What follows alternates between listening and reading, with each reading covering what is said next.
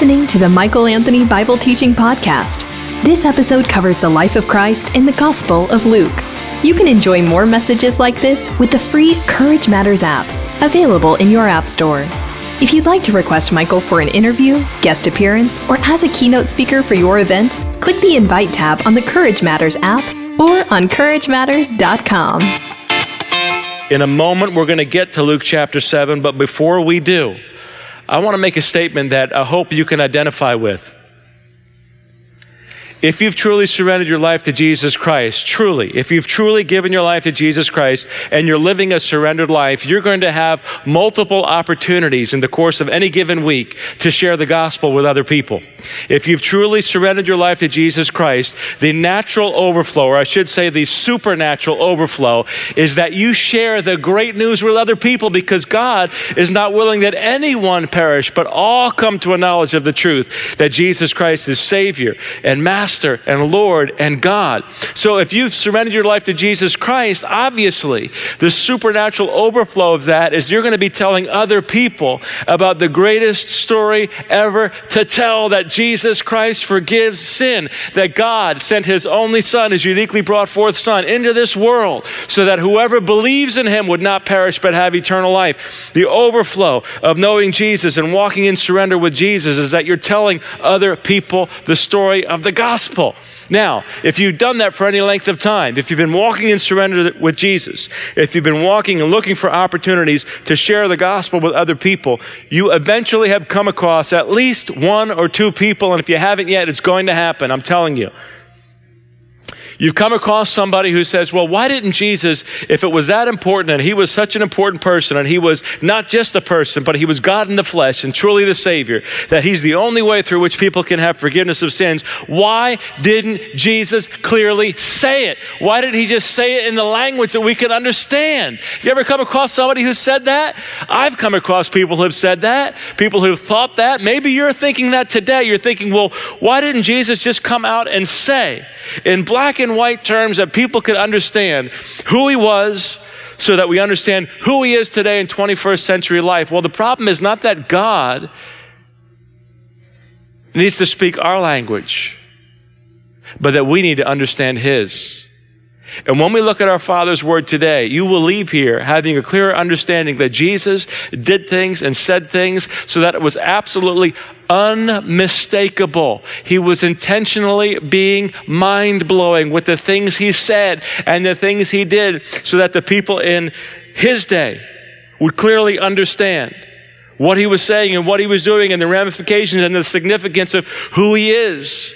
And so that today in the 21st century, we could still understand, if we take a look at the Bible, the Word of God, as we're going to do in just a second, if we take a prolonged look at that profound book, we're going to understand with great clarity, tremendous clarity, that Jesus was deliberate. He was intentional. He wanted the people in his day to have their minds blown, and he wants people today in the 21st century to have their minds blown as well. Now, I've taken the liberty today, knowing the importance of this particular passage of Scripture, I've taken the liberty of inviting some additional medical professionals, some doctors, and some emergency medical technicians to be here in our midst with defibrillators.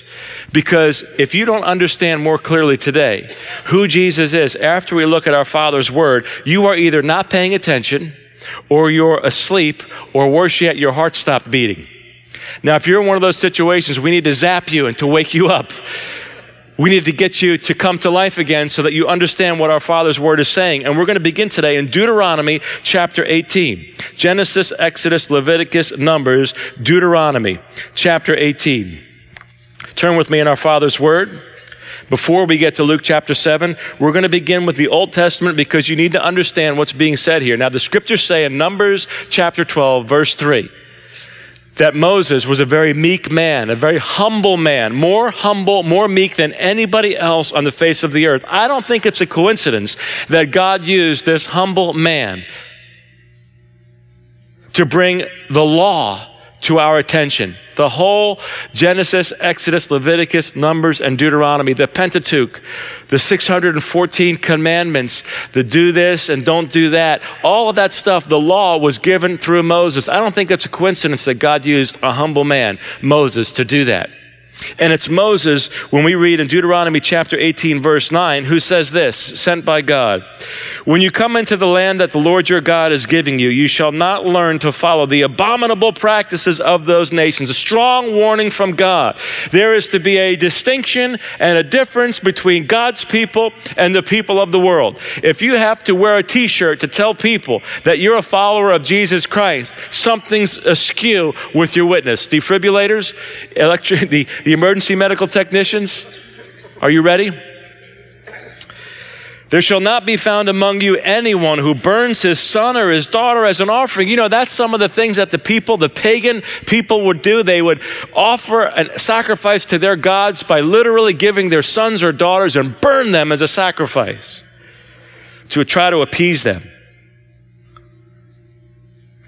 "Should not be found among you anyone who burns his son or his daughter as an offering, anyone who practices divination or tells fortunes or interprets omens or a sorcerer or a charmer or a medium or a necromancer or one who inquires of the dead. For whoever does these things is an abomination to the Lord. And because of these abominations, the Lord your God is driving them out before you.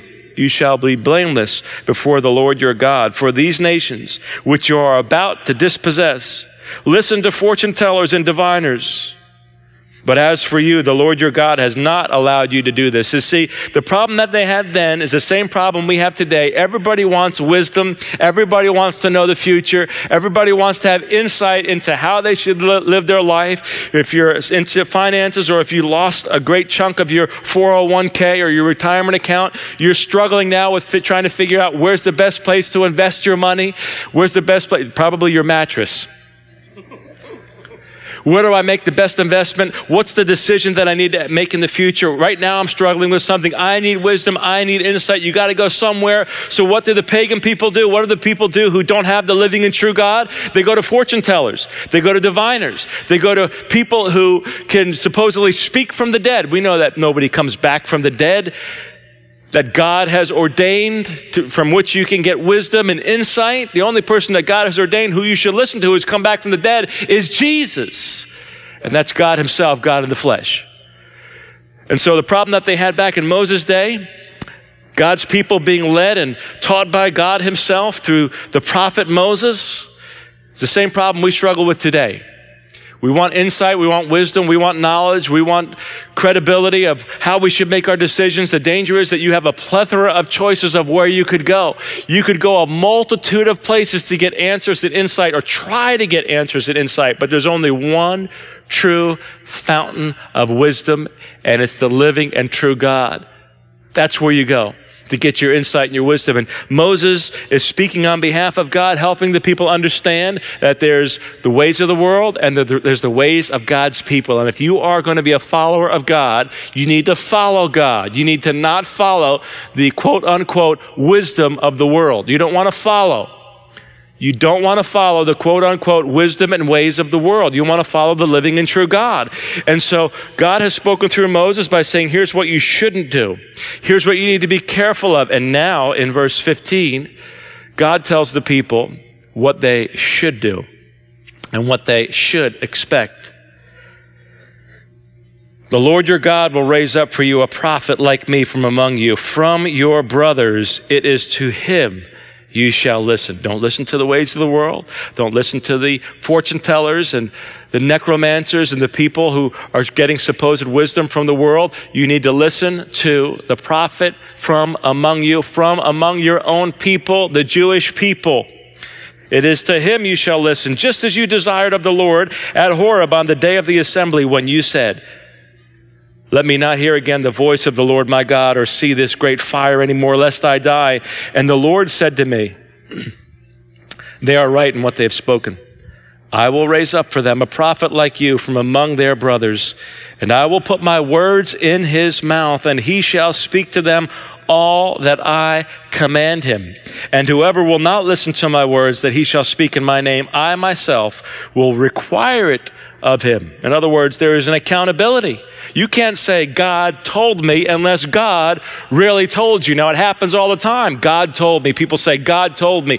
Do you understand that we cannot flippantly use the name of the Lord our God Do not vainly use the name of the Lord our God. If you say, God told me, you better make sure that you know that God told me. It happens all the time. People say, well, God told me. And I don't know about you, but I'm not comfortable with following somebody else's alleged walk with God. Kowtowing, well, if God told you, I guess that's the end of the discussion. God is a God who confirms when he speaks.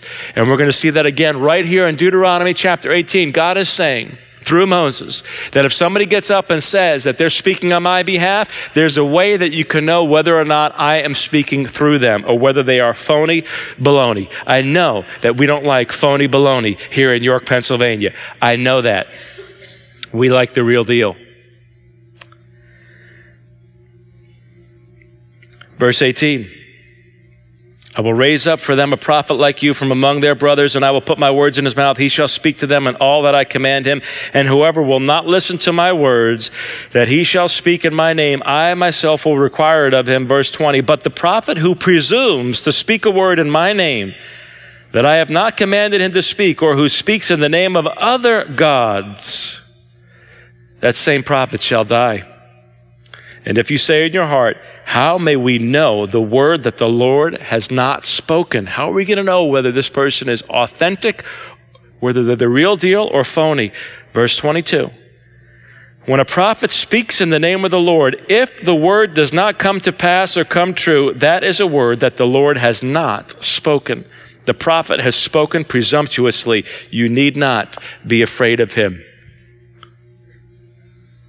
So right there in Deuteronomy chapter 18, it was put into the spiritual DNA of the Jewish people.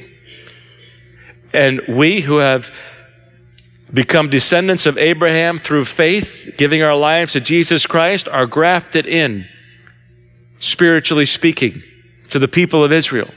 It's in our DNA as well that we are to look for, before you come to know Christ, you are to look for somebody who is God's spokesperson. The Jewish people, right then and there, when Moses spoke those words and then they were penned by Moses or somebody on behalf of Moses, it's the word of God.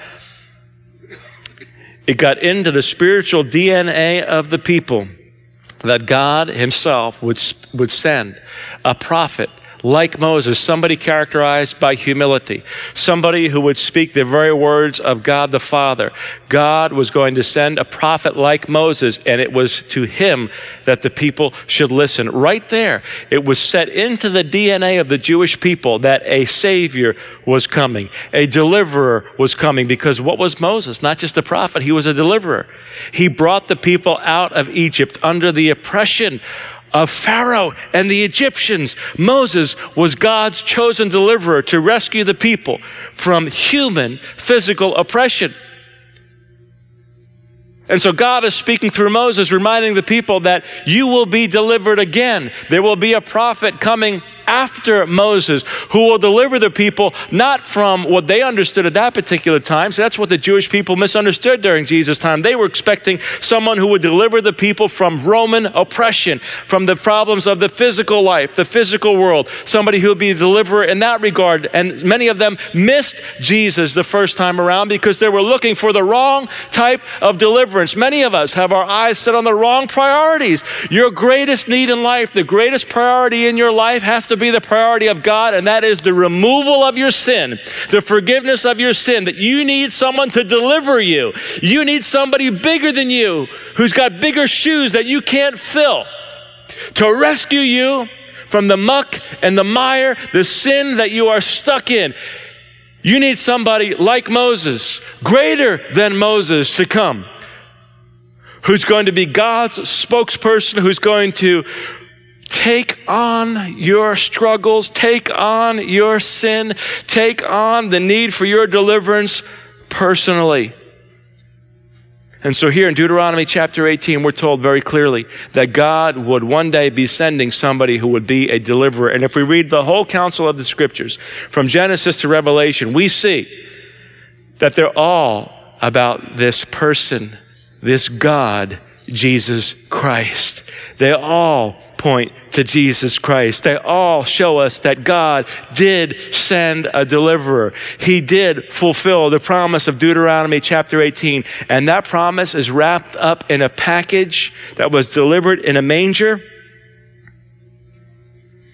grew up to be a man, without one sin of any kind at all, hung on a cross, and on the cross looks out at all of those looking upon him, hanging there in complete nakedness, and says, the ultimate pronouncement, it is finished. And when Jesus said, it is finished, he didn't wink after that. He either paid for all of your sins or none of your sins. That's the gospel in a nutshell. What Jesus did on the cross really finished everything that God the Father required for the forgiveness of your sins, or you're still dead in your sins. Even a defibrillator will not bring you to the point of spiritual life that you must have, that only comes with the forgiveness of sins. Jesus said, you must be born again.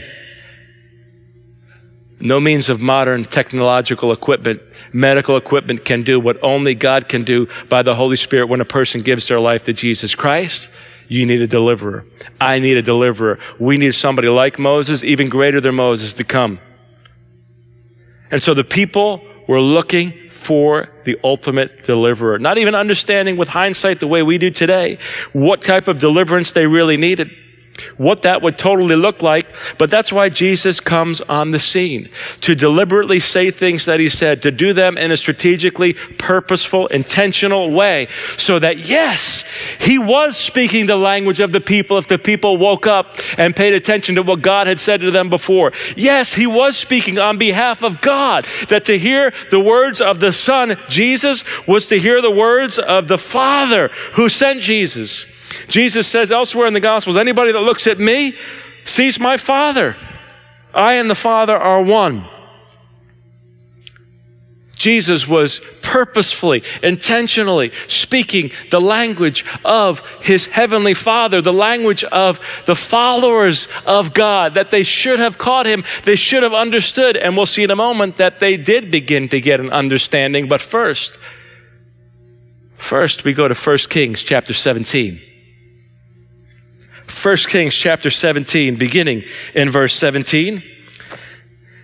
You say, well, Mike, if we're talking about Jesus, why are we spending so much time in the Old Testament today? Why are we not even starting with the gospel account here? Why are we in the Old Testament? Because the clearest way to understand the New Testament is to get a firm grip and understanding of the Old Testament.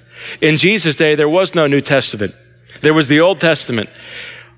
All of the teachings of the prophets and the Psalms, the scriptures, pointed to Jesus, and we do well today to understand the Old Testament better, so that when we read the words of Jesus in Luke chapter 7, they have such a chutzpah, a gravitas behind them, that his words become even more unforgettable. In 1 Kings chapter 17, this is the story of Elijah, where Elijah comes across a widow, a woman who had lost her husband with her only child. And the woman has a little bit of flour in a container and a little bit of oil in a jar. And Elijah says, hey, how about sharing a little bit of that with me? And the woman says, you don't understand. It's all I have. I'm not a prepper. I don't have pound after pound of flour. I don't have 50-gallon drums of olive oil to share with you.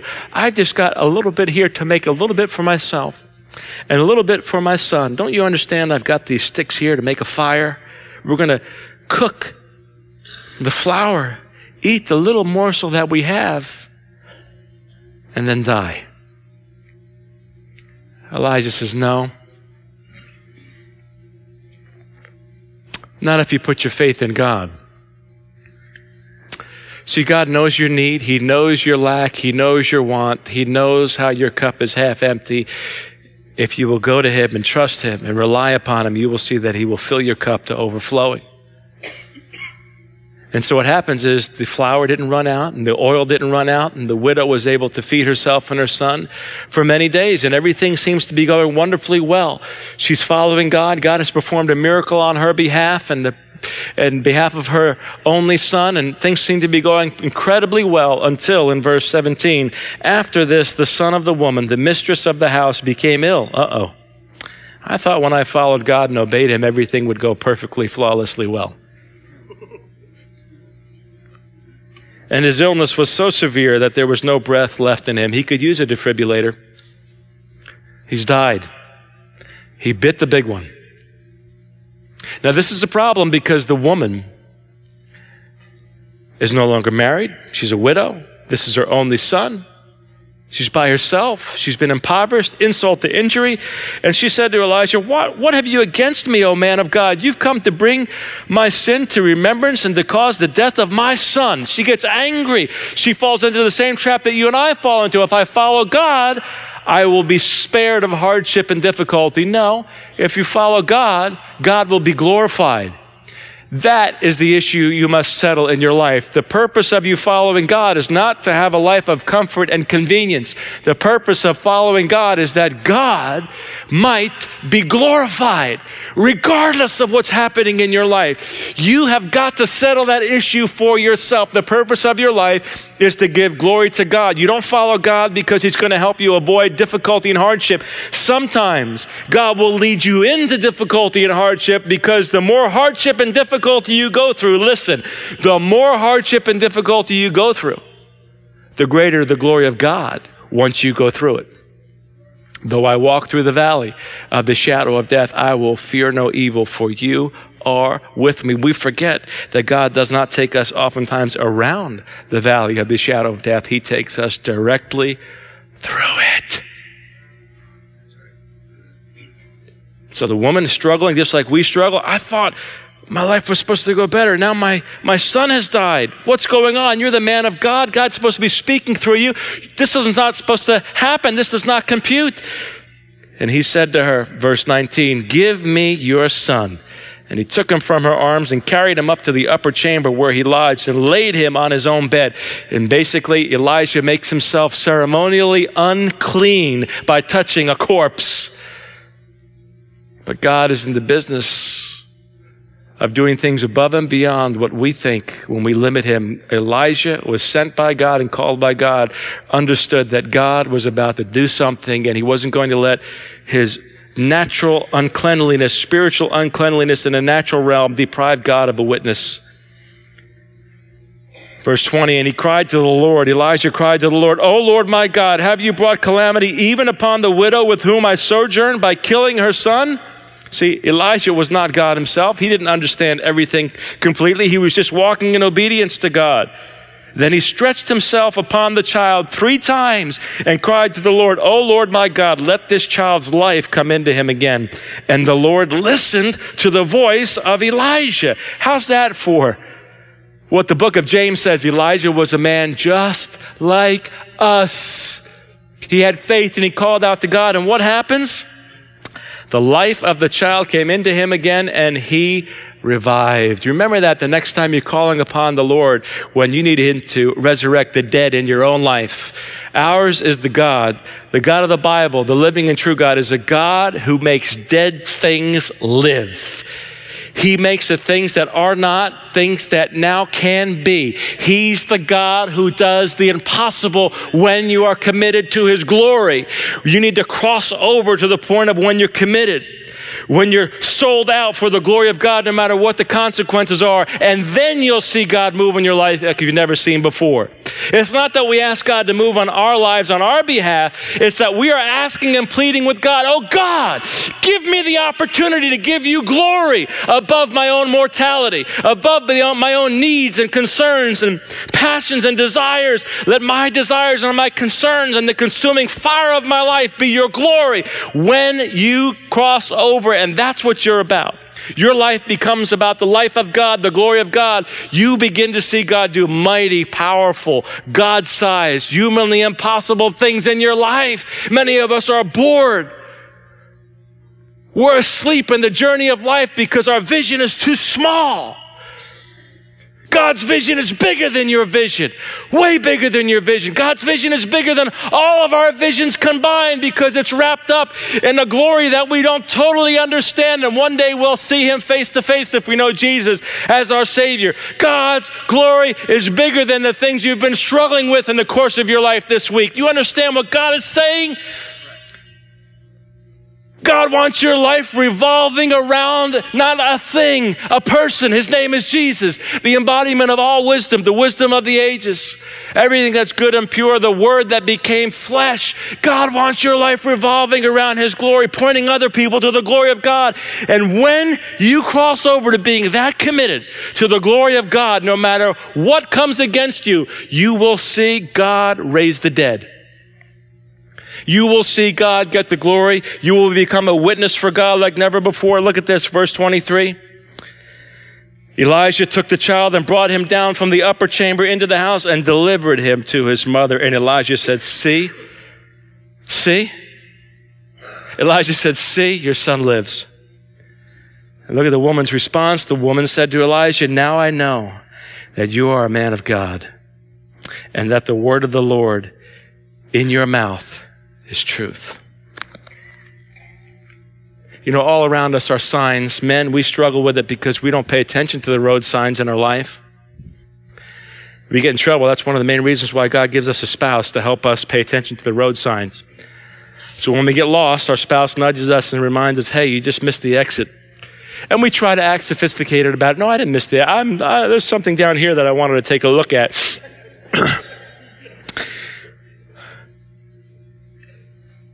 All around us are signs that point us in directions. And here we understand very clearly in Deuteronomy chapter 18, 1 Kings chapter 17, we understand that the purpose of a miraculous move of God, a miraculous sign and wonder, is to be literally a sign pointing people to God, not the deliverer, not the one, humanly speaking, who's performing the sign. It'd be like you being enamored with the road sign as you're driving down Interstate 83. Wow. That color green is mesmerizing. We've got to get that, honey. Can you see our living room with that color green? I mean, look at that.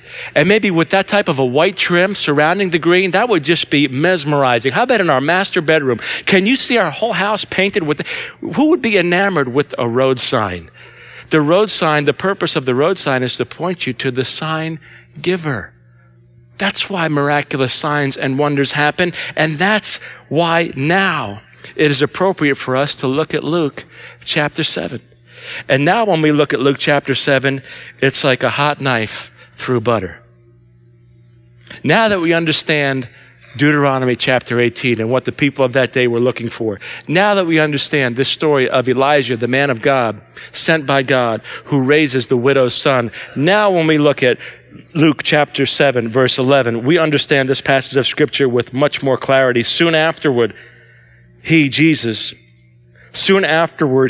to a town called Nain, and his disciples in a great crowd went with him. You see, Nain was about 20 to 25 miles from Capernaum. Jesus had just healed the servant of a centurion. And now with great specificity, Jesus travels. Some translations say it was the next day. Others say soon afterward, like the ESV says. We know that if it was soon afterward, or certainly if it was the next day, it would have been a significant trek to go 20 to 25 miles. Jesus is deliberately making his way to this particular small town that most of us in our knowledge of the Bible don't think twice about, the little town of Nain. Have you heard of that lately? We know about Nazareth. We know about Bethlehem. We know about Capernaum. But Nain? Why would Jesus go 20 to 25 miles unless he was about to do something that would point people to his own identity, point people to something that they needed to know about him? And here it is. As he drew near to the gate of the town, behold, a man who had died was being carried out. The man's dead, the only son of his mother, and she was a widow, and a considerable crowd from the town was with her. This is a large group of people. The disciples are following Jesus, and now there's a large crowd because this is a funeral procession, and the person would have been laid on a board called a bier, not drinking beer, called a bier. They would have been laying on this. You can still see this today. If you watch funeral processions in the Middle East, somebody's on this board. Sometimes it has handles. The person is wearing clean clothes. The person is wearing covered with a sheet of some sort. Times haven't changed a whole lot. And there's a funeral procession. People are mourning. The man had died, the only son of his mother, and she was a widow. Deja vu. Considerable crowd from the town was with her. Verse 13, when the Lord saw her, he had compassion on her and said to her, do not weep.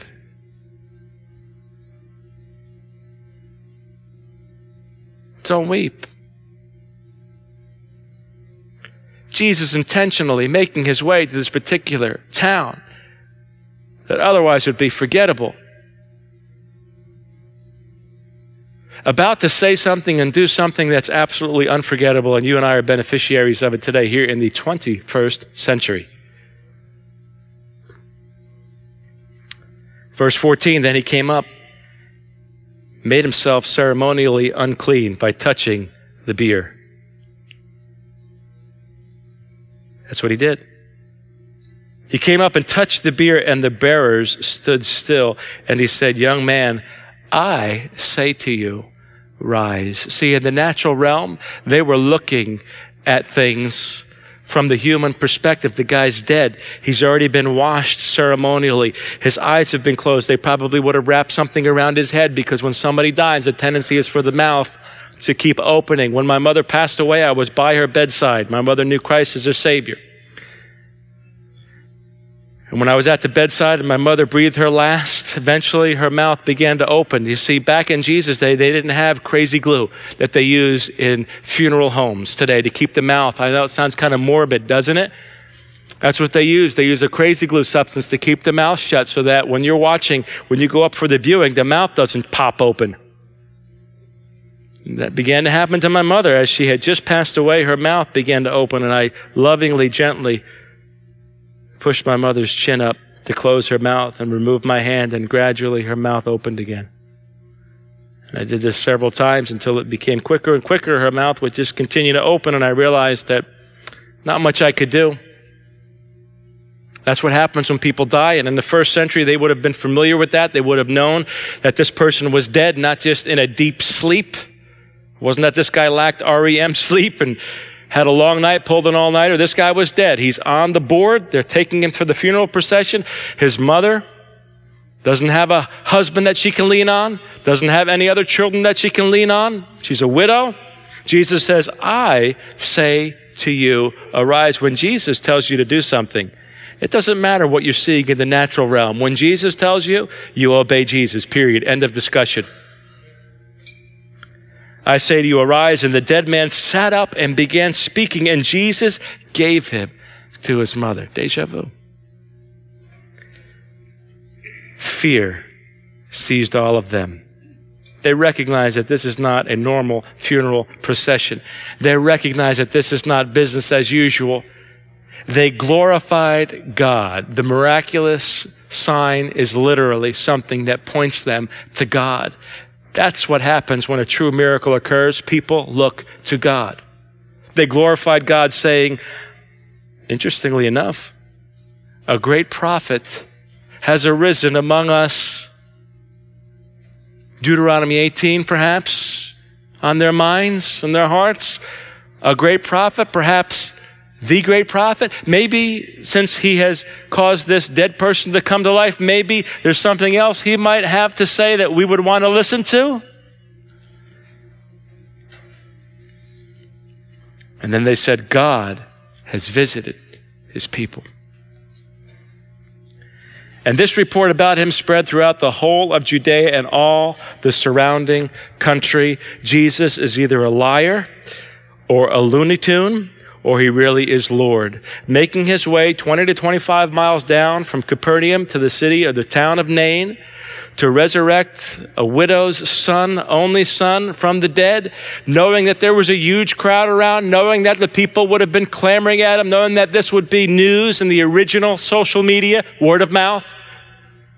knowing that people would be talking about him, knowing that people would have been drawing attention to him. If Jesus was just a moral person and the people had come to this conclusion that God had visited us, that God has visited us, if that was the people's conclusion and Jesus didn't intend for them to come to that conclusion, he would have had a moral obligation to set the record straight.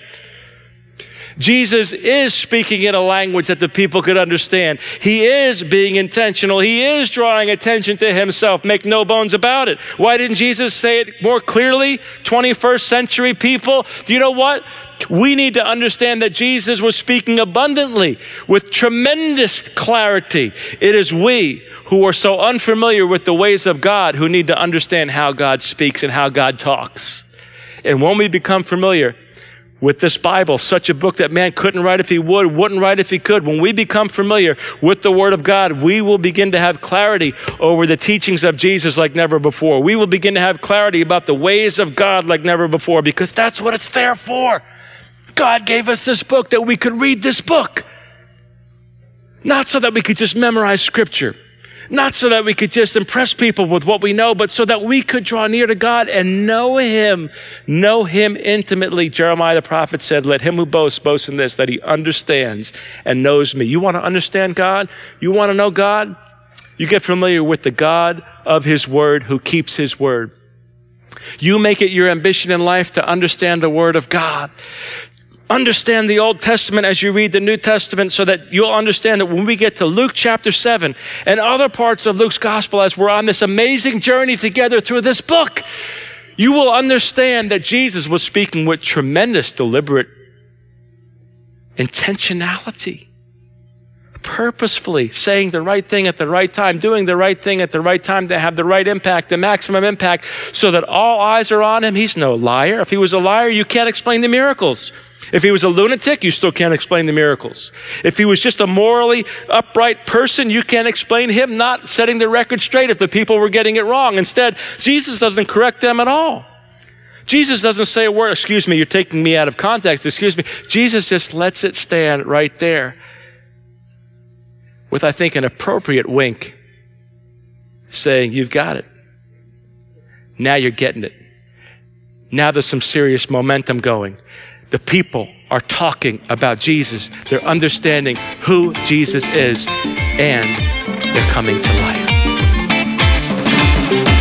You've been listening to the Michael Anthony Bible Teaching Podcast.